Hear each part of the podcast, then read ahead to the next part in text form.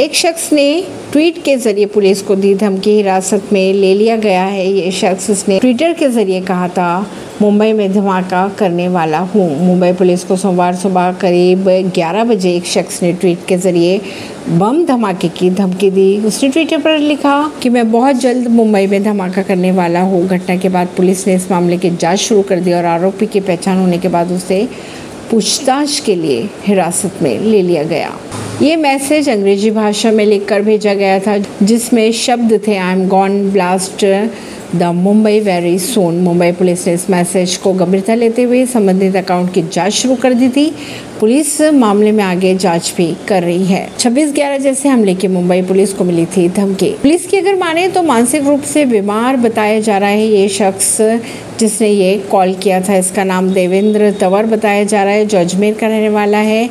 Police के मुताबिक देवेंद्र मानसिक रूप से बीमार और कमज़ोर है। ऐसी ही खबरों को जानने के लिए जुड़े रहिए जनता श्रेष्ठता पॉडकास्ट। से परवीन दिल्ली से।